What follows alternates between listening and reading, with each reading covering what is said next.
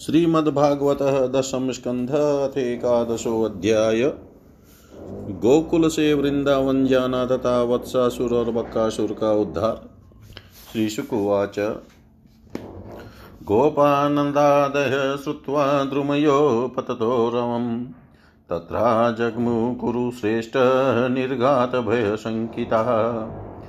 भूम्यां निपतितौ तत्र ददृशूर्यमलार्जुनौ बभ्रमुस्तदविज्ञाय लक्ष्यं पतनकारणम् उलुखलं विकर्षन्तं दामनापदं च बालकं कस्येदकुतः आश्चर्यम् उत्पात इति कातरः।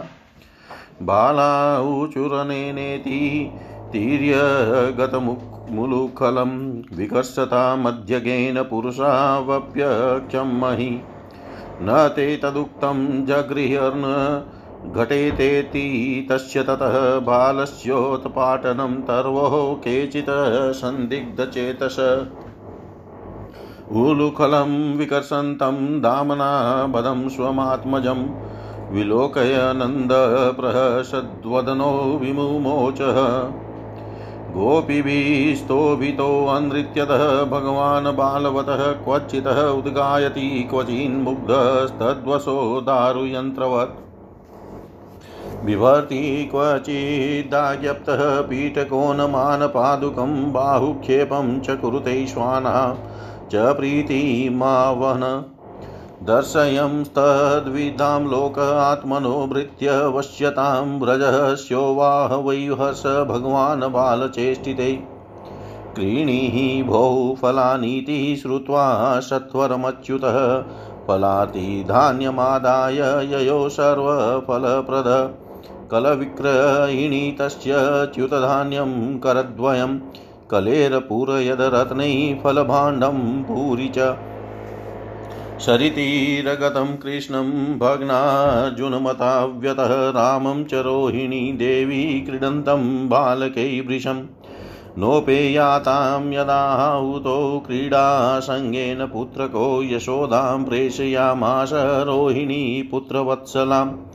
क्रीडन्तं शाश्वतं बाले रतिवेलसहाग्रजं यशोदा जोहवित कृष्णं पुत्रस्नेहस्नुतस्तनी कृष्ण कृष्णारविन्दाक्ष तात एहि स्तनं पिबः। अलं विहारैक्षुतशान्तः क्रीडाश्रान्तो वशिपुत्रकः। हे रामा गचताताशु सानुजकुलनन्दन प्रातरेव कृताहारस्तद्भवान् भोक्तुमर्हति।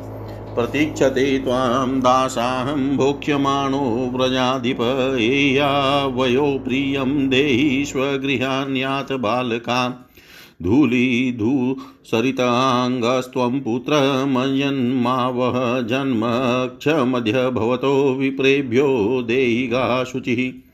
पश्य पश्य वयस्तास्ते, मातृमृष्टान् स्वलङ्कृतान्, त्वं च स्नातकृताहारो विहरस्व स्वलङ्कृतः ईतं यशोदा तमशेषशेखरं मत्वा सुतं स्नेहनिबदधि दीन्दीपः हस्ते गृहीत्वा सः राममच्युतं नीत्वा स्ववाटं कृतवत्यतोदयम्। गोपवृद्धा महोत्पातान्ननुभूय बृहद्वने नन्दादय समागम्य व्रजकार्यं मन्त्रयन्। तत्रोपनन्दनामाः गोपो ज्ञानवयोधिकः देशकालार्थतत्त्वज्ञ प्रियकृद रामकृष्णयो। गोकुलस्य हितैषिभिः आयान्त्यत्र महोत्पाता बालानां नाशहेतव। मुक्तः कथञ्चिदः राक्षस्या बालज्ञा बालको ह्यसौ हरेरनुग्रहानुनमंश्चोपरि नापतत् चक्रवातेन नीतोऽयं दैत्येन विपदं वियत्। शिलायां पतिस्तत्र परित्रात सुरेश्वरे। यनम्रियेत द्रुम्योरनन्तरं प्राप्य बालकसावन्यतमो वापि तदप्यच्युतरक्षणम्।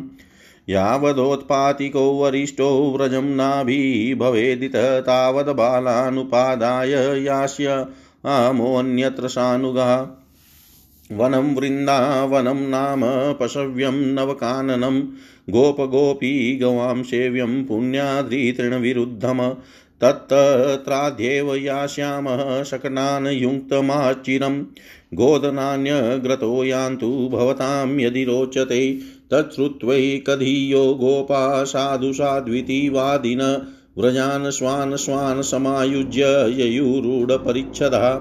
वृद्धान् बालान् स्त्रियो राजन् सर्वोपकरणानि च अनन्नस्वारोप्य गोपालायतात् सरासनः। गोधनानि पूर्य सर्वतः तूर्यघोषेण महता ययुषः पुरोहिता।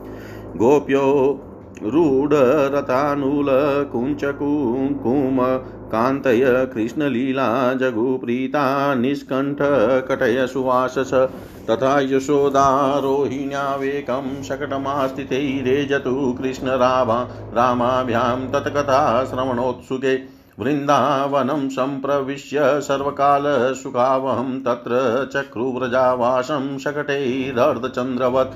वृन्दावनं गोवर्धनं यमुना पुलिनानि च वीक्ष्यासीदुतमा प्रीति माधव्यो नृप। एवं व्रजौकसां प्रीतिं यचन्तो बालचेष्टितैः कलवाक्यैश्वकालेन वत्सपालो बभूवतु।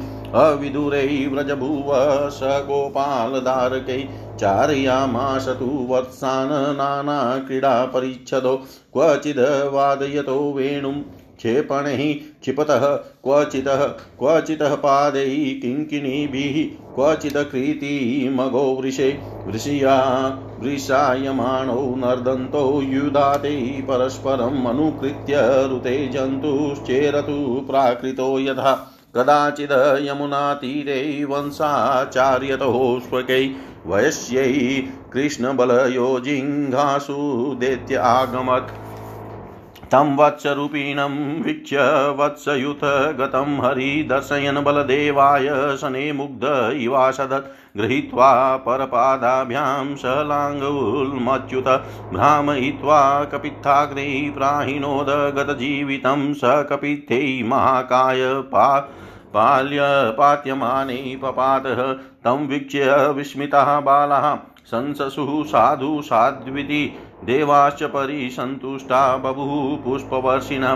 तौ वत्सपालकौ भूत्वा सर्वलोकेकपालकौ सप्रातराशो गोवंसा चारयन्तो विचेरतु स्वं स्वं वत्सकुलं सर्वे पाययिष्यन्त एकदा गत्वा जलाशयाभ्यासं पाययित्वा पपुर्जलं। ते तत्र ददृशुर्बाला महासत्त्वं वस्थितम् तत्र शूर्वज्रनिर्भिनं गिरे च्युतं। स वै बको नाम महान् शूरो बकरूपदृक् आगत्य सहसा कृष्णं तीक्ष्णतुण्डोऽग्रसद बलि। कृष्णं महाबकग्रस्तं दृष्ट्वा रामादयोर्भका बभूरिन्द्रियाणिव वीणा प्राणं विचेतस। तं तामु तालुमूलं प्रदहन्तमग्निवद् गोपालसूनुं पितरं जगद्गुरोः।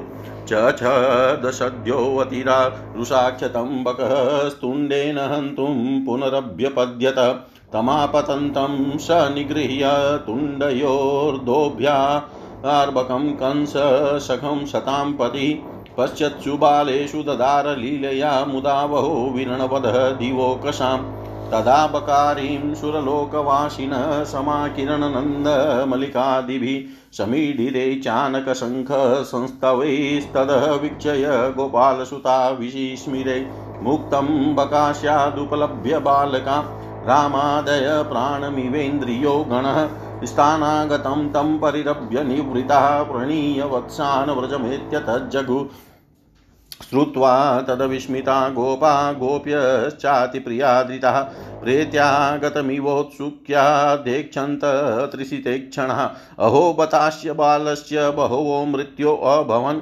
अप्यासिदविप्रियं तेषां कृतं पूर्वयतो भयम्। अथाप्यभिभवन्त्येनं नेव ते घोरदर्शनः। झिङ्गाशयेनमासाद्य नश्यन्त्यग्नौ पतङ्गवतः। अहो अहो ब्रह्मविदां वाचो नासत्याः सन्ति कहिचितः गर्गो यदाह भगवानन्वभावि तथैव तत। इति नन्दादयो गोपा कृष्णरामकथां मुदा कुर्वन्तो रममाणाश्च नाविन्दन भववेदनाम् एवं विहारै कौमारै, कौमारं जहतु व्रजे नीलायने सेतुबन्धै मकटोत्पलवन्नादिभिः। नीलायने सेतुबन्धै मर्कटोत्पलवन्नादिभिः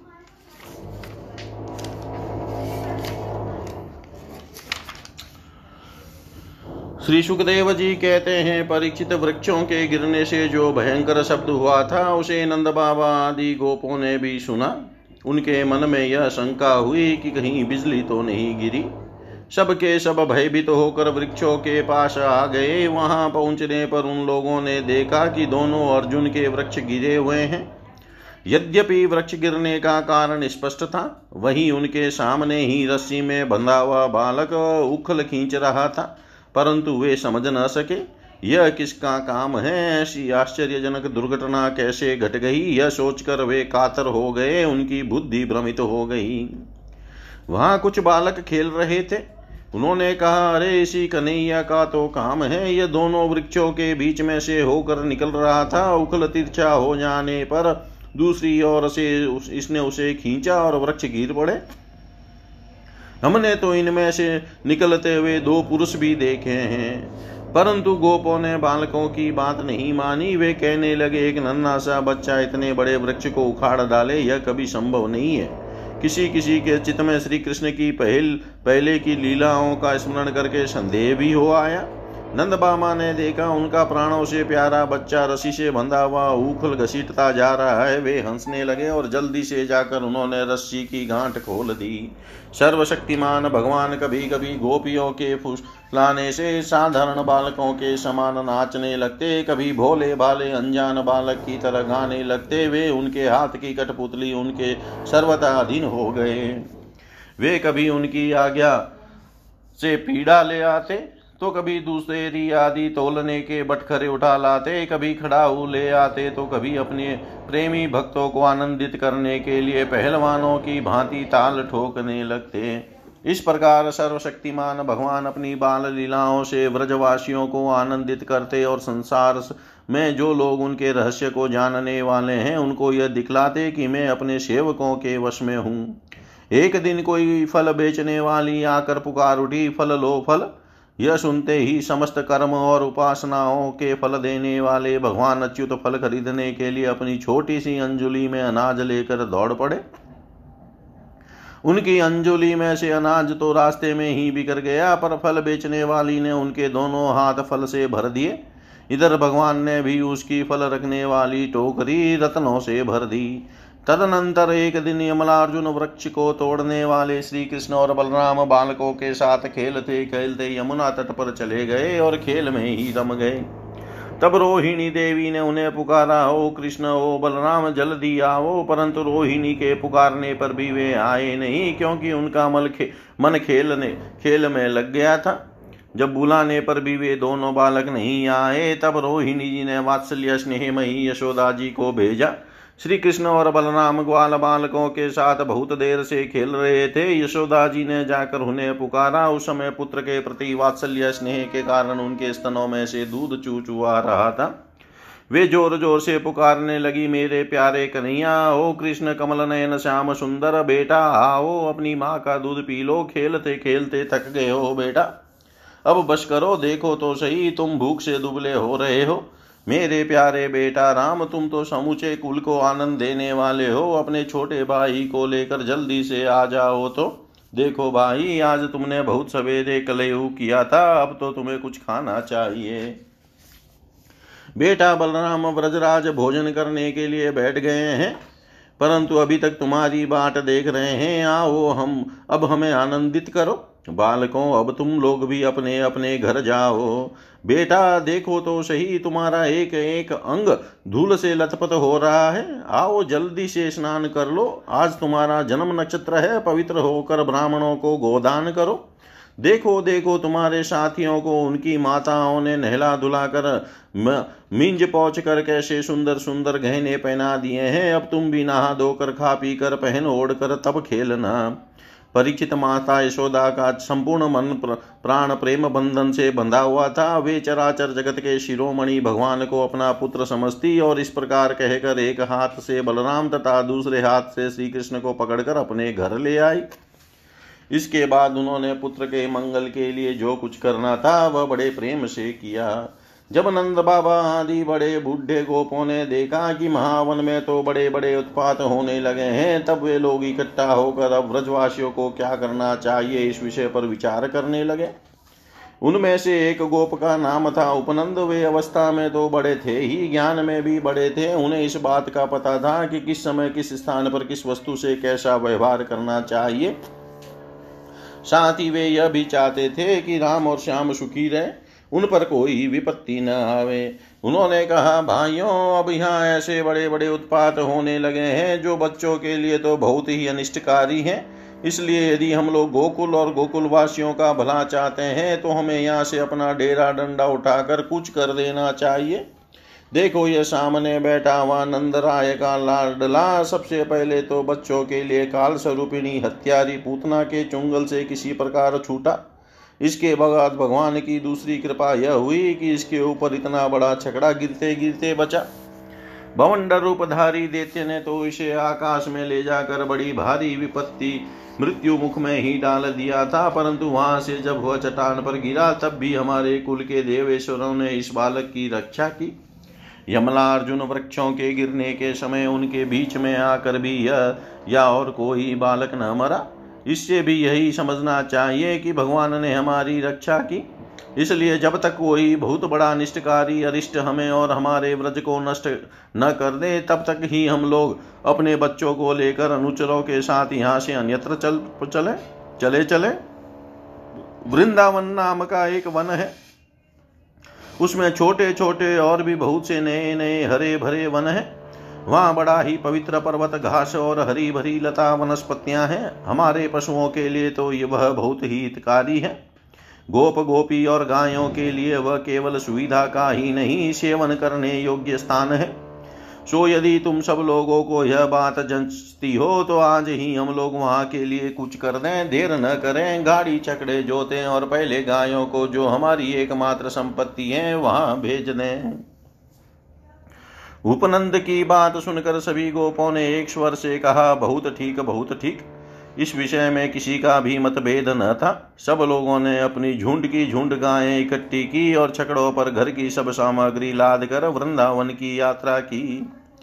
परिचित ग्वालों ने बूढ़ों बच्चों, स्त्रियों और सब सामग्रियों को छकड़ों पर रखकर चढ़ा दिया और स्वयं उनके पीछे धनुष बाण लेकर बड़ी सावधानी से चलने लगे। उन्होंने गौ और बछड़ों को तो सबसे आगे कर दिया और उनके पीछे पीछे सिंगी और तुरही ज़ोर ज़ोर से बजाते हुए चले। उनके साथ ही साथ पुरोहित लोग भी चल रहे थे। गोपियाँ अपने अपने वक्ष स्थल पर नहीं केसर लगाकर सुंदर सुंदर वस्त्र पहनकर गले में सोने का हार धारण किए हुए रथों पर सवार थी और बड़े आनंद से भगवान श्री कृष्ण की लीलाओं के गीत गा, गाती जाती थी। यशोदा रानी और रोहिणी जी भी वैसे ही सज धज कर अपने अपने प्यारे पुत्र श्री कृष्ण और बलराम के साथ एक छकड़े पर शोभायमान हो रही थी। वे अपने दोनों बालकों की तोतली बोली सुन सुनकर भी अघाती न थी और और सुनना चाहती थी, वृंदावन बड़ा ही सुंदर वन है, चाहे कोई भी ऋतु हो, वहाँ सुख ही सुख है। उसमें प्रवेश करके ग्वालों ने अपने छकड़ों को अर्धचंद्राकार मंडल बाँध कर खड़ा कर दिया और अपने गोधन के रहने योग्य स्थान बना लिया। परिचित वृंदावन का हरा भरा वन, अत्यंत मनोहर गोवर्धन पर्वत और यमुना नदी के सुंदर सुंदर पुलिनों को देख कर भगवान श्री कृष्ण और बलराम जी के हृदय में उत्तम प्रीति का उदय हुआ। राम और श्याम दोनों ही अपनी तोतली बोली और अत्यंत मधुर, बालोचित लीलाओं से गोकुल की ही तरह वृंदावन में भी व्रजवासियों को आनंद देते रहे। थोड़े ही दिनों में समय आने पर वे बछड़े चराने लगे। दूसरे ग्वाल बालों के साथ खेलने के लिए बहुत सी सामग्री लेकर वे घर से निकल पड़ते और गोष्ठ गायों के रहने के स्थान के पास ही अपने बछड़ों को चराते। श्याम और राम कहीं बांसुरी बजा रहे हैं तो कहीं गुलेलिया ढेल वांस से ढेले या गोलियाँ फेंक रहे हैं। किसी समय अपने पैरों के घुंघरू पर तान छेड़ रहे हैं तो कहीं बनावटी गाय और बैल बनकर खेल रहे हैं। एक और देखिए तो सांड बन बनकर हकड़ते हुए आपस में लड़ रहे हैं तो दूसरी ओर मोर कोयल बंदर आदि पशु पक्षियों की बोलियाँ निकाल रहे हैं। परीक्षित इस प्रकार सर्वशक्तिमान भगवान साधारण बालकों के समान खेलते रहते। एक दिन की बात है, श्याम और बलराम अपने प्रेमी सखा ग्वाल बालों के साथ यमुना तट पर बछड़े चरा रहे थे। उसी समय उन्हें मारने की नीयत से एक दैत्य आया। भगवान ने देखा कि वह बनावटी बछड़े का रूप धारण कर बछड़ों के झुंड में मिल गया है। वे आँखों के इशारे से बलराम जी को दिखाते हुए धीरे धीरे उसके पास पहुँच गए। उस समय ऐसा जान पड़ता था, मानो वे देत्यो को तो पहचानते नहीं और उस हट्टे कट्टे सुंदर बछड़े पर मुग्ध हो गए हैं। भगवान श्री कृष्ण ने पूछ के साथ उसके दोनों पैर, पिछले पैर पकड़कर आकाश में घुमाया और मर जाने पर कैथ के वृक्ष पर पटक दिया। उसका लंबा तकड़ा दैत्य शरीर बहुत से कैथ के वृक्षों को गिराकर स्वयं भी गिर पड़ा। यह देख कर ग्वाल बालों के आश्चर्य की सीमा न रही। वे वाह वाह करके प्यारे कन्हैया की प्रशंसा करने लगे। देवता भी बड़े आनंद से फूलों की वर्षा करने लगे।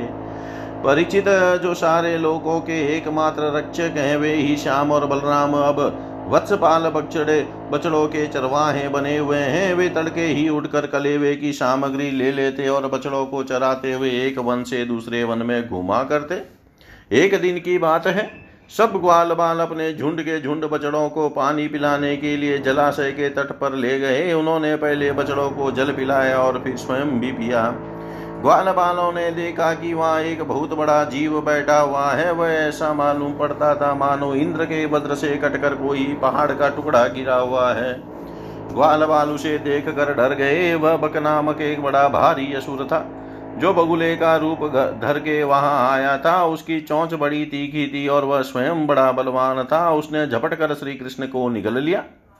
जब बलराम आदि बालकों ने देखा कि वह बड़ा भारी बगुला श्री कृष्ण को निगल गया, तब उनकी वही गति हुई, जो प्राण निकल जाने पर इंद्रियों की होती है। वे अचेत हो गए। परिचित श्री कृष्ण लोक पितामह ब्रह्मा के भी पिता हैं। वे लीला से ही गोपाल बालक बने हुए हैं। जब वे बबुल के तालुके के नीचे पहुँचे, तब वे आग के समान उसका तालु जलाने लगे। अतः उस दैत्य ने श्री कृष्ण के शरीर पर बिना किसी प्रकार का घाव किए ही झटपट उन्हें उगल दिया और फिर बड़े क्रोध से अपनी कठोर चौंत से उन पर चोट करने के लिए टूट पड़ा। कंस का सखा बकासुर भी भक्त वत्सल भगवान श्री कृष्ण पर झपट ही रहा था कि उन्होंने अपने दोनों हाथों से उसके दोनों ठोर पकड़ लिए और ग्वाल बालों के देखते देखते खेल ही खेल में उसे वैसे ही चीर डाला जैसे कोई वीरण गांडर जिसकी जड़ का खस होता है को चीर डाले। इससे देवताओं को बड़ा आनंद हुआ। सभी देवता भगवान श्री कृष्ण पर नंदन वन के बेला, चमेली आदि के फूल बरसाने लगे, तथा नगारे शंख आदि बजाकर एवं स्तोत्रों के द्वारा उनको प्रसन्न करने लगे। यह सब देख कर सबके सब ग्वाल बाल आश्चर्यचकित हो गए। जब बलराम आदि बालकों ने देखा कि श्री कृष्ण बगुले के मुँह से निकलकर हमारे पास आ गए हैं, तब उन्हें ऐसा आनंद हुआ, मानो प्राणों के संचार से इंद्रियाँ सचेत और आनंदित हो गई हो। सबने भगवान को अलग अलग गले लगाया, उसके बाद अपने अपने बछड़े हाँ कर सब व्रज में आए और वहाँ उन्होंने घर के लोगों से सारी घटना कह सुनाई। परीक्षित बक्कासुर के वध की घटना सुनकर सबके सब गोपी गोप आश्चर्यचकित हो गए। उन्हें ऐसा जान पड़ा जैसे कन्हैया साक्षात मृत्यु के मुख से ही लौटे हो। वे बड़ी उत्सुकता, प्रेम और आदर से श्री कृष्ण को निहारने लगे। उनके नेत्रों की प्यास बढ़ती ही जाती थी। किसी प्रकार उन्हें तृप्ति न होती थी। वे आपस में कहने लगे, हाय हाय, कितने आश्चर्य की बात है। इस बालक को कई बार मृत्यु के मुँह में जाना पड़ा। परंतु जिन्होंने इसका अनिष्ट करना चाहा, उन्हीं का अनिष्ट हुआ, क्योंकि उन्होंने पहले से दूसरों का अनिष्ट किया था। यह सब होने पर भी वे भयंकर असुर इसका कुछ भी नहीं बिगाड़ पाते। आते हैं इसे मार डालने की नीयत से, किंतु आग पर गिरकर पतिंगों की तरह उल्टे स्वयं स्वाहा हो जाते हैं। सच है ब्रह्मवेता, महात्माओं के वचन कभी झूठे नहीं होते। देखो ना महात्मा गर्गाचार्य ने जितनी बातें कही थी, सबकी सब सोलह आने ठीक उतर रही है। नंद बाबा, आदि आदि गोपगण इसी प्रकार बड़े आनंद से अपने श्याम और राम की बातें किया करते।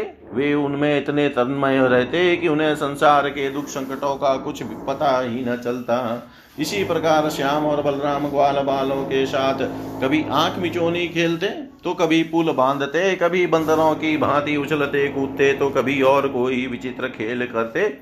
इस प्रकार के बालोचित खेलों से उन दोनों ने व्रज में अपनी बाल्य अवस्था व्यतीत की। इति श्रीमद्भागवते महापुराणे पारमहंस्यां संहितायां दशमस्कन्धे पूर्वाधे वत्स बकवधो नामेको दशोऽध्याय। नामेकादशोऽध्याय। सर्वं श्रीशां सदाशिवार्पणम् अस्तु।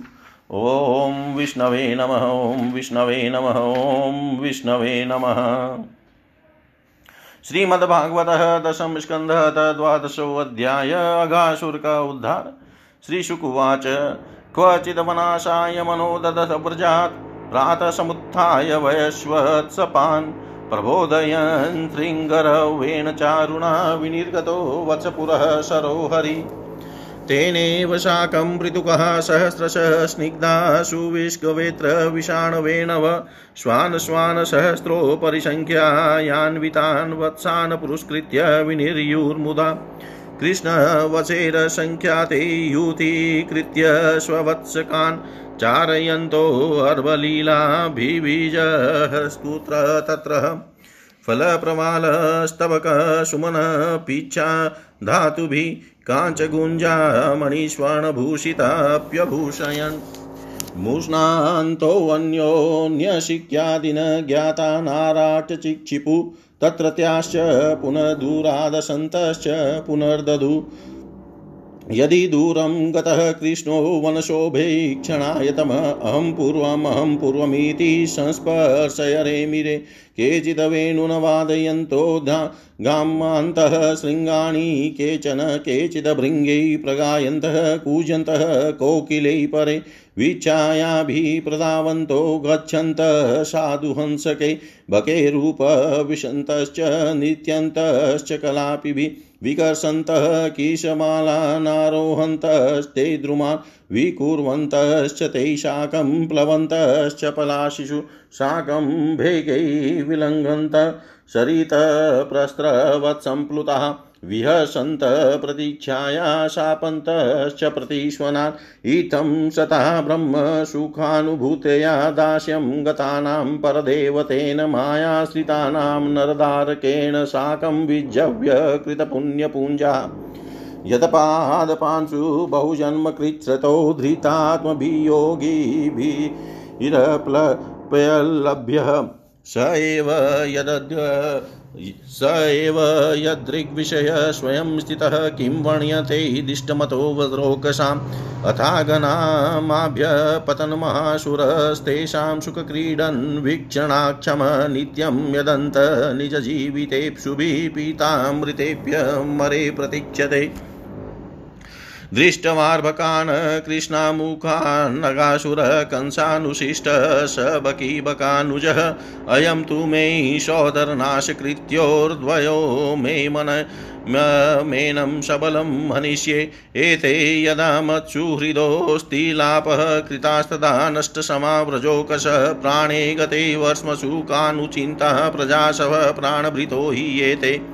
इति वैश्याजगरं वृधः वपुः स योजनायां महाद्रीपीवरम् धृत्वाद्भूतं व्यात गुवाननं तदा पतिव्यसेत गृशनाशया खल धराधरोष्टयो जलधोतरोष्टोदर्याननान्तो गिरिशृङ्गादृशध्वान्तान्तरास्यो वितताध्वजीवः परुषा नीलश्वासदेव क्षणोषण दृष्ट्वा तं तादृशं सर्वे मत्वा वृन्दावनश्रियं व्याता जगरतुण्डेन युत्प्रेक्षन्ते स्म लीलया। अहो मित्राणि गदतः सत्त्वकूटं पुरः स्थितम् अस्मात्सङ्ग्रशनव्यात व्यालतुण्डायते न वा। सत्यमर्ककरारक्त मूतराहनुवद्धन् घनम् अधराहनुवधरोधस्ततः प्रतीक्षाययारुणम् प्रतिस्पर्धेते स्त्रीभ्यां शव्याशव्यै नगोदरे तुङ्गशृङ्गालयोऽप्ययिता तदृष्टाभिश्च पश्यतः आस्त्रितायां मार्गोऽयम् रसनां प्रति गर्जति येषामन्तर्गतं ध्वान्तमेतदप्यतराननम् दावोष्णकरवातोऽयं श्वासवद्भाति पश्यतः तदग ददग्धशत्वदुगन्धोऽप्यन्तरामिषगन्धवत् अस्मान् किमत्र ग्रसिता निविष्टान्नयं तथा चेदबकवद विनङ्क्ष्यति। क्षणादनेनेति बकार्युषन्मुखं विच्योदशन्तकरताडनैर्ययु ईतं मीतो तथ्यमतज्ञभाषितम् श्रुत्वा विचिन्त्येत्यमृषामृषायते रक्षो विदित्वाखिलभूतः स्थितः श्वानां निरोधुं भगवान् मनो ददे तावत् प्रविष्टास्त्वसुरोदरान्तरं परं न गिर्णाः शिशव सवत्सः। प्रतीक्षमाणेन बकारिविश्वेषणं हतस्व कान्तस्मरेण रक्षसा। तान् वीक्षय कृष्णशकलाभयप्रदो हि अन्यनाथान् स्वकरादवच्युतान्। दीना च मृत्यो जठराग्निघासान् गृणार्दितो दिष्टकृतेन विस्मितः। कृत्यं किमत्रास्य खलस्य जीवनं न वामिषां च सतां विहीशनं। द्वयं कथं स्यादिति संविञ्चतय तन् तज्ज्ञात्वा विश्वतुण्डमशेषदृग्धरि तदा घनच्छदा देवा भयादाहेति चुक्रुषुः। जज्ञसूर्यै च कंसाद्या कोणपास्त्व बान्धवः। तच्छ्रुत्वा भगवान् कृष्णस्त्वव्यय साभवत्स्कं चूर्णी चिकित्सोरात्मानं तरसा ववृधे गले। ततोऽतिकायस्य निरुदमार्गिणो हि उदगीर्णदृष्टे भ्रमतस्त्वितस्ततः पूर्णोऽन्तरङ्गे पवनो निरुद्धो मूर्धन विनिष्पाटय विनिर्गतो बहिः। तेनेव सर्वेषु बहिर्गतेषु प्राणेषु वत्सान् सुहृद परेतान् दृष्टया स्वयोत्थाप्य तदन्वितः पुनर्वक्त्रान् मुकुन्दो भगवान् विनिर्ययो पीनाहि भोगोतितमद्भुतं ज्योतिष्वधाम्ना ज्वलयद दिशो दश प्रतीक्ष्य खेव स्थितमिष निर्गमं विवेश तस्मिन् मिषतां दिवोकसाम् ततो अतिहर्ष्टा स्वकृतोऽकृताहरणं पुष्पैषुराप्सरश्च नर्तने गीतैषु गावाद्य धरा च वाद्यकैस्तवैश्च विप्राजयनी स्वनेर्गणा तदद्भुत स्तोत्रसुवाद्य गीतिका जयादीनैकोतसवमङ्गलस्वनान् श्रुत्वा सदाम्नोऽन्त्यज आगतोऽचिराद् दृष्ट्वा महिषस्य जगाम विस्मयं। राजन्नाचकरं चर्म शुष्कं वृन्दावने अद्भुतं। व्रजोकशां भौतीतं बहुवा क्रीडा गव्यरम् एतत् कौमारजं कर्म हरेरात्मा हि मोक्षणं। मृत्योः पौगण्डके बाला दृष्टवोचु विस्मिता व्रजे। नैततः विचित्रं मायिनः परावराणां परमस्य वेदस अद्य। अघोऽपि यतस्पर्शन् घोत द्योतपातक प्रापात्मसाम्यं तव शतां सुदुर्लभम् सकृदं यदङ्गप्रतिमान्तराहिता मनोमयी भागवतीं दधो गतिं। स एव नित्यात्मसुखानुभूत्यभिव्युदस्तमायोऽन्तगतो हि किं पुनः? श्रुत्वाच इत्थं द्विजा यादवदेवदतः श्रुत्वा स्वरातुश्चरितं विचित्र्यम् पपर्च भूयोऽपि तदेव पुण्यं वैयासकिं यन्निगृहीतचेता। राजोवाच भ्रमणकालान्तरलङ्कृतः तत्कालीनं कथं भवेत्? यत् कौमारे हरिकृतं जगुपौगण्डकैर्भका ततः ब्रूहि मे महायोगिन् परं कौतूहलं गुरो नूनमेतद्धरेरेव माया भवति नान्यथा। वयं धन्यतमालोके गुरोऽपि क्षत्रबन्धव यदपि वामो मुहुस्त्वतः पुण्यं कृष्णकथामृतं श्रुत्वाच इतं स्मः पृष्टः स तु बादरायणी इतं स्मः पृष्ट स तु नन्तहरिताखिलेन्द्रियः कृच्छात् पुनर्लब्ध बहिदृशी शनै, प्रत्याय तं भागवतो तमोत्तम् प्रत्यायतं भागवतोत्तमोत्तम।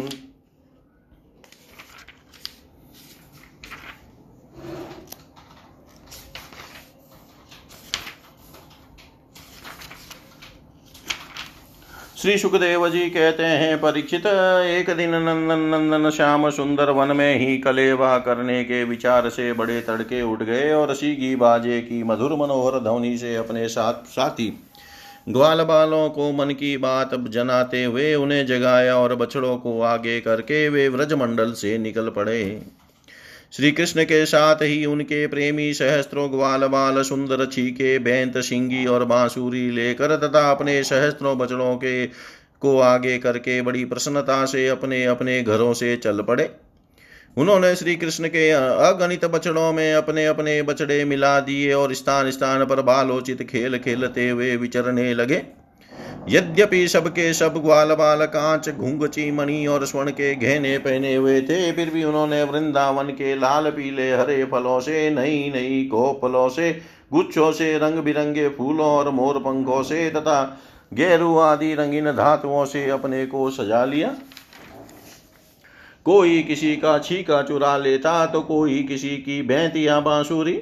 जब उन वस्तुओं के स्वामी को पता चलता, तब उन्हें लेने वाला किसी दूसरे के पास दूर फेंक देता, दूसरा तीसरे के और तीसरा और भी दूर चौथे के पास। फिर वे हँसते हुए उन्हें लौटा देते। यदि श्याम सुंदर श्री कृष्ण वन की शोभा देखने के लिए कुछ आगे बढ़ जाते तो पहले मैं छूँगा पहले मैं छूँगा इस प्रकार आपस में होड़ लगाकर सबके सब और उनकी ओर दौड़ पड़ते और उन्हें छू छू कर आनंद मग्न हो जाते। कोई बांसुरी बजा रहा है तो कोई सिंगी ही फूक रहा है। कोई कोई भौरों के साथ गुनगुना रहे हैं तो बहुत से कोयलों के स्वर में स्वर मिलाकर कुहू कुहू कर रहे हैं। एक और कुछ ग्वाल वाला आकाश में उड़ते हुए पक्षियों की छाया के साथ दौड़ लगा रहे हैं तो दूसरी और कुछ हंसों की चाल की नकल करते हुए उनके साथ सुंदर गति से चल रहे हैं। कोई बगुले के पास उसी के समान आँखें मूंद कर बैठे रहे हैं तो कोई मोरों को नाचते देख उन्हीं की तरह नाच रहे हैं। कोई कोई बंदरों की पूंछ पकड़ कर खींच रहे हैं तो दूसरे उनके साथ इस पेड़ से उस पेड़ पर चढ़ रहे हैं। कोई कोई उनके साथ मुँह बना रहे हैं तो दूसरे उनके साथ एक डाल से दूसरी डाल पर छलांग मार रहे हैं। बहुत से ग्वाल बाल तो नदी के कचार में छपका खेल रहे हैं और उसमें फुदकते हुए मेंढकों के साथ स्वयं भी फुदक रहे हैं। कोई पानी में अपनी परछाई देख कर उसकी हँसी कर रहे हैं तो दूसरे अपने शब्द की प्रतिध्वनि को ही बुरा बुरा भला कह रहे हैं। भगवान श्री कृष्ण ज्ञानी संतों के लिए स्वयं ब्रह्मानंद के मूर्तिमान अनुभव हैं।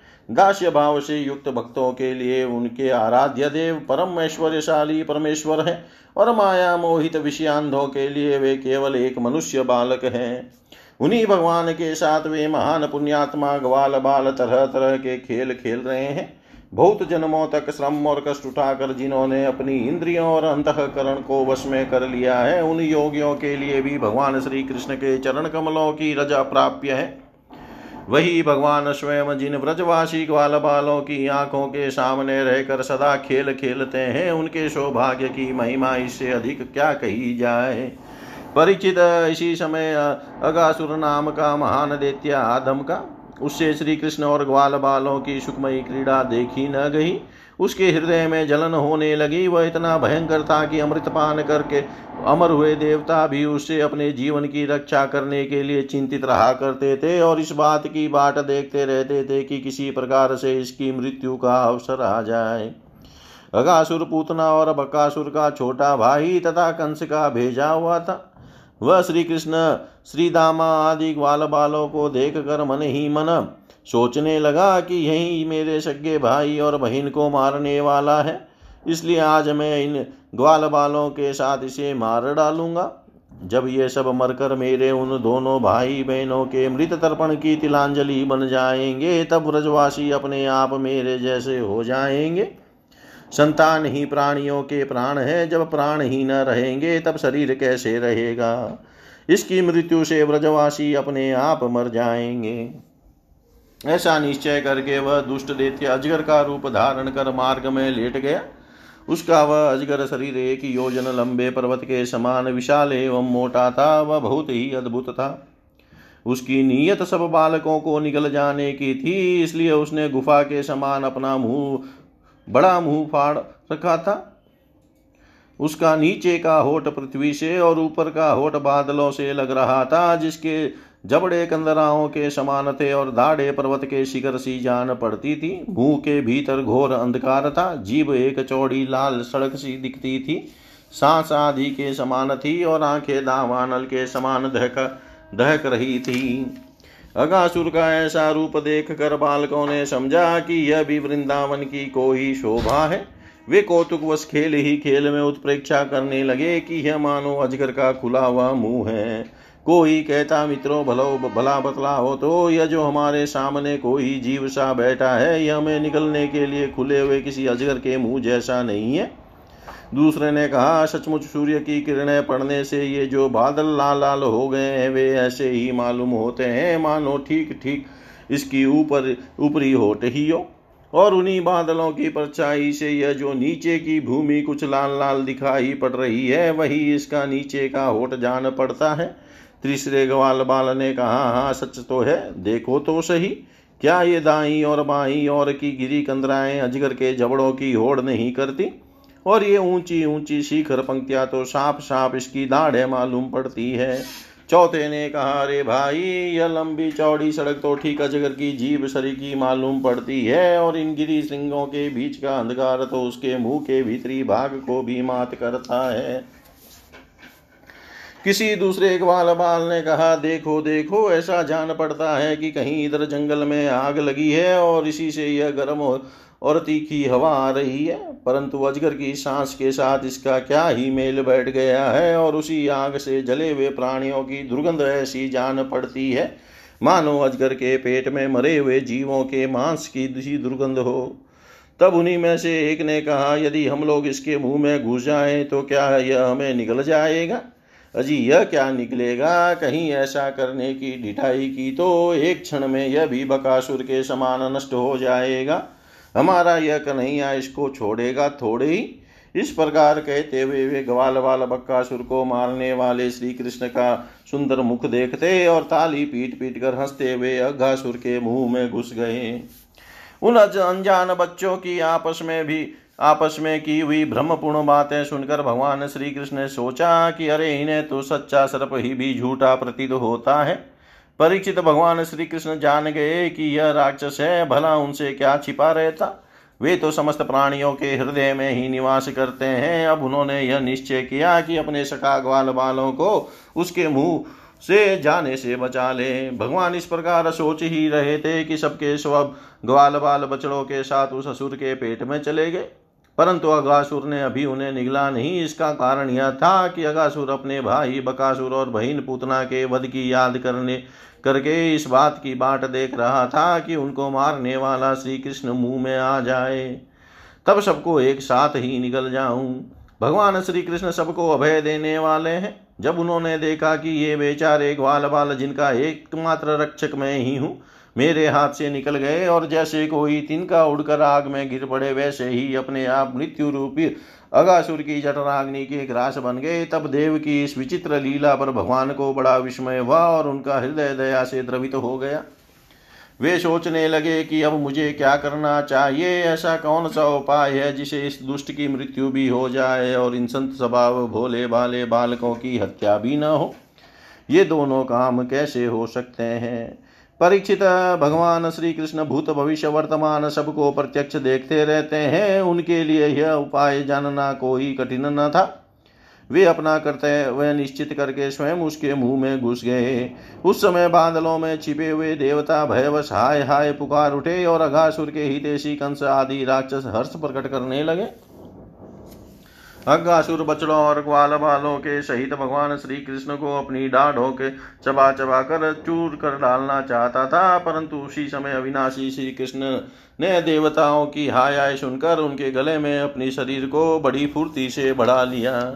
इसके बाद भगवान ने अपने शरीर को इतना बड़ा कर लिया कि उसका गला भी, गला ही रुंध गया, आँखें उलट गई, वह व्याकुल होकर बहुत ही चटपटाने लगा। सांस रूक कर सारे शरीर में भर गई और अंत में उसके प्राण ब्रह्मरंध्र फोड़ कर निकल गए।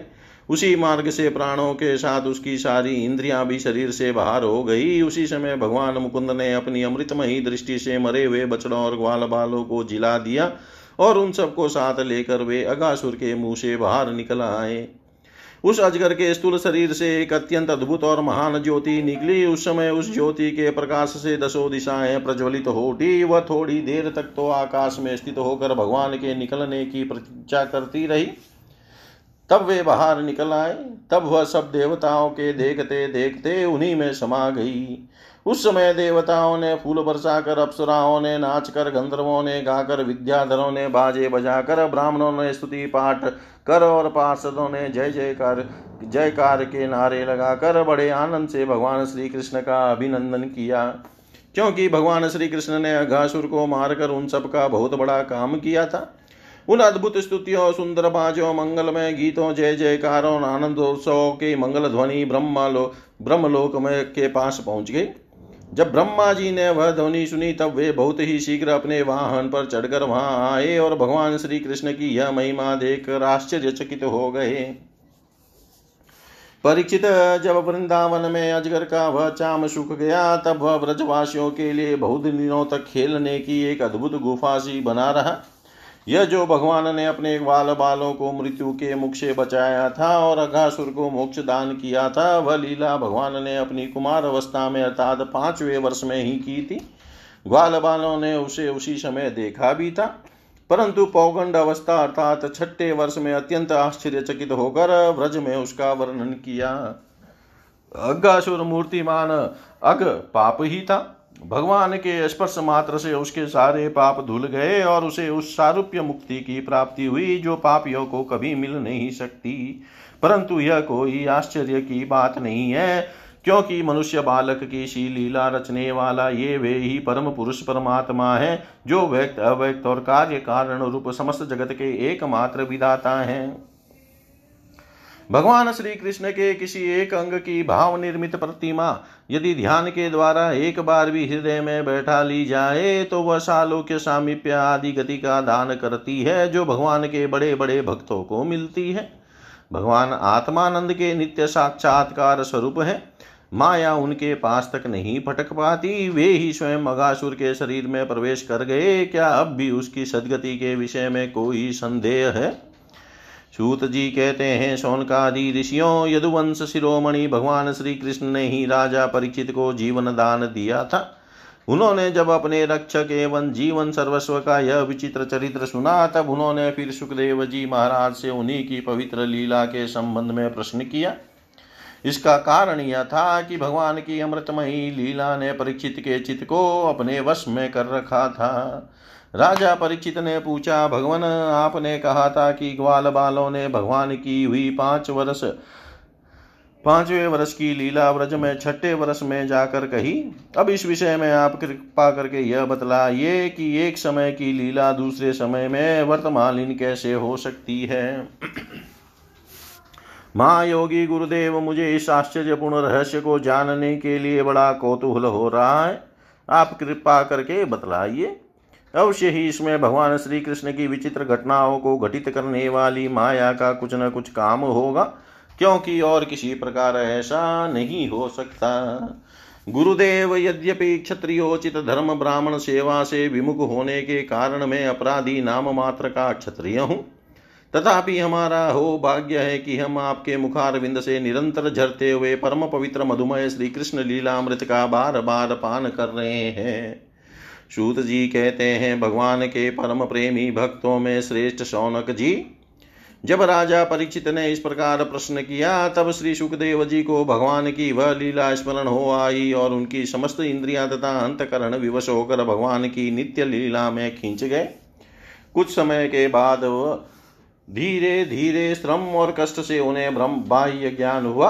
तब वे परीक्षित से भगवान की लीला का वर्णन करने लगे। श्रीमद्भागवते महापुराणे पारमहंस्यां संहितायां दशम स्कन्धे पूर्वार्धे द्वादशोऽध्याय सर्वं श्रीशां सदाशिवार्पणम् अस्तु। ॐ विष्णवे नमः, ॐ विष्णवे नमः, ॐ विष्णवे नमः।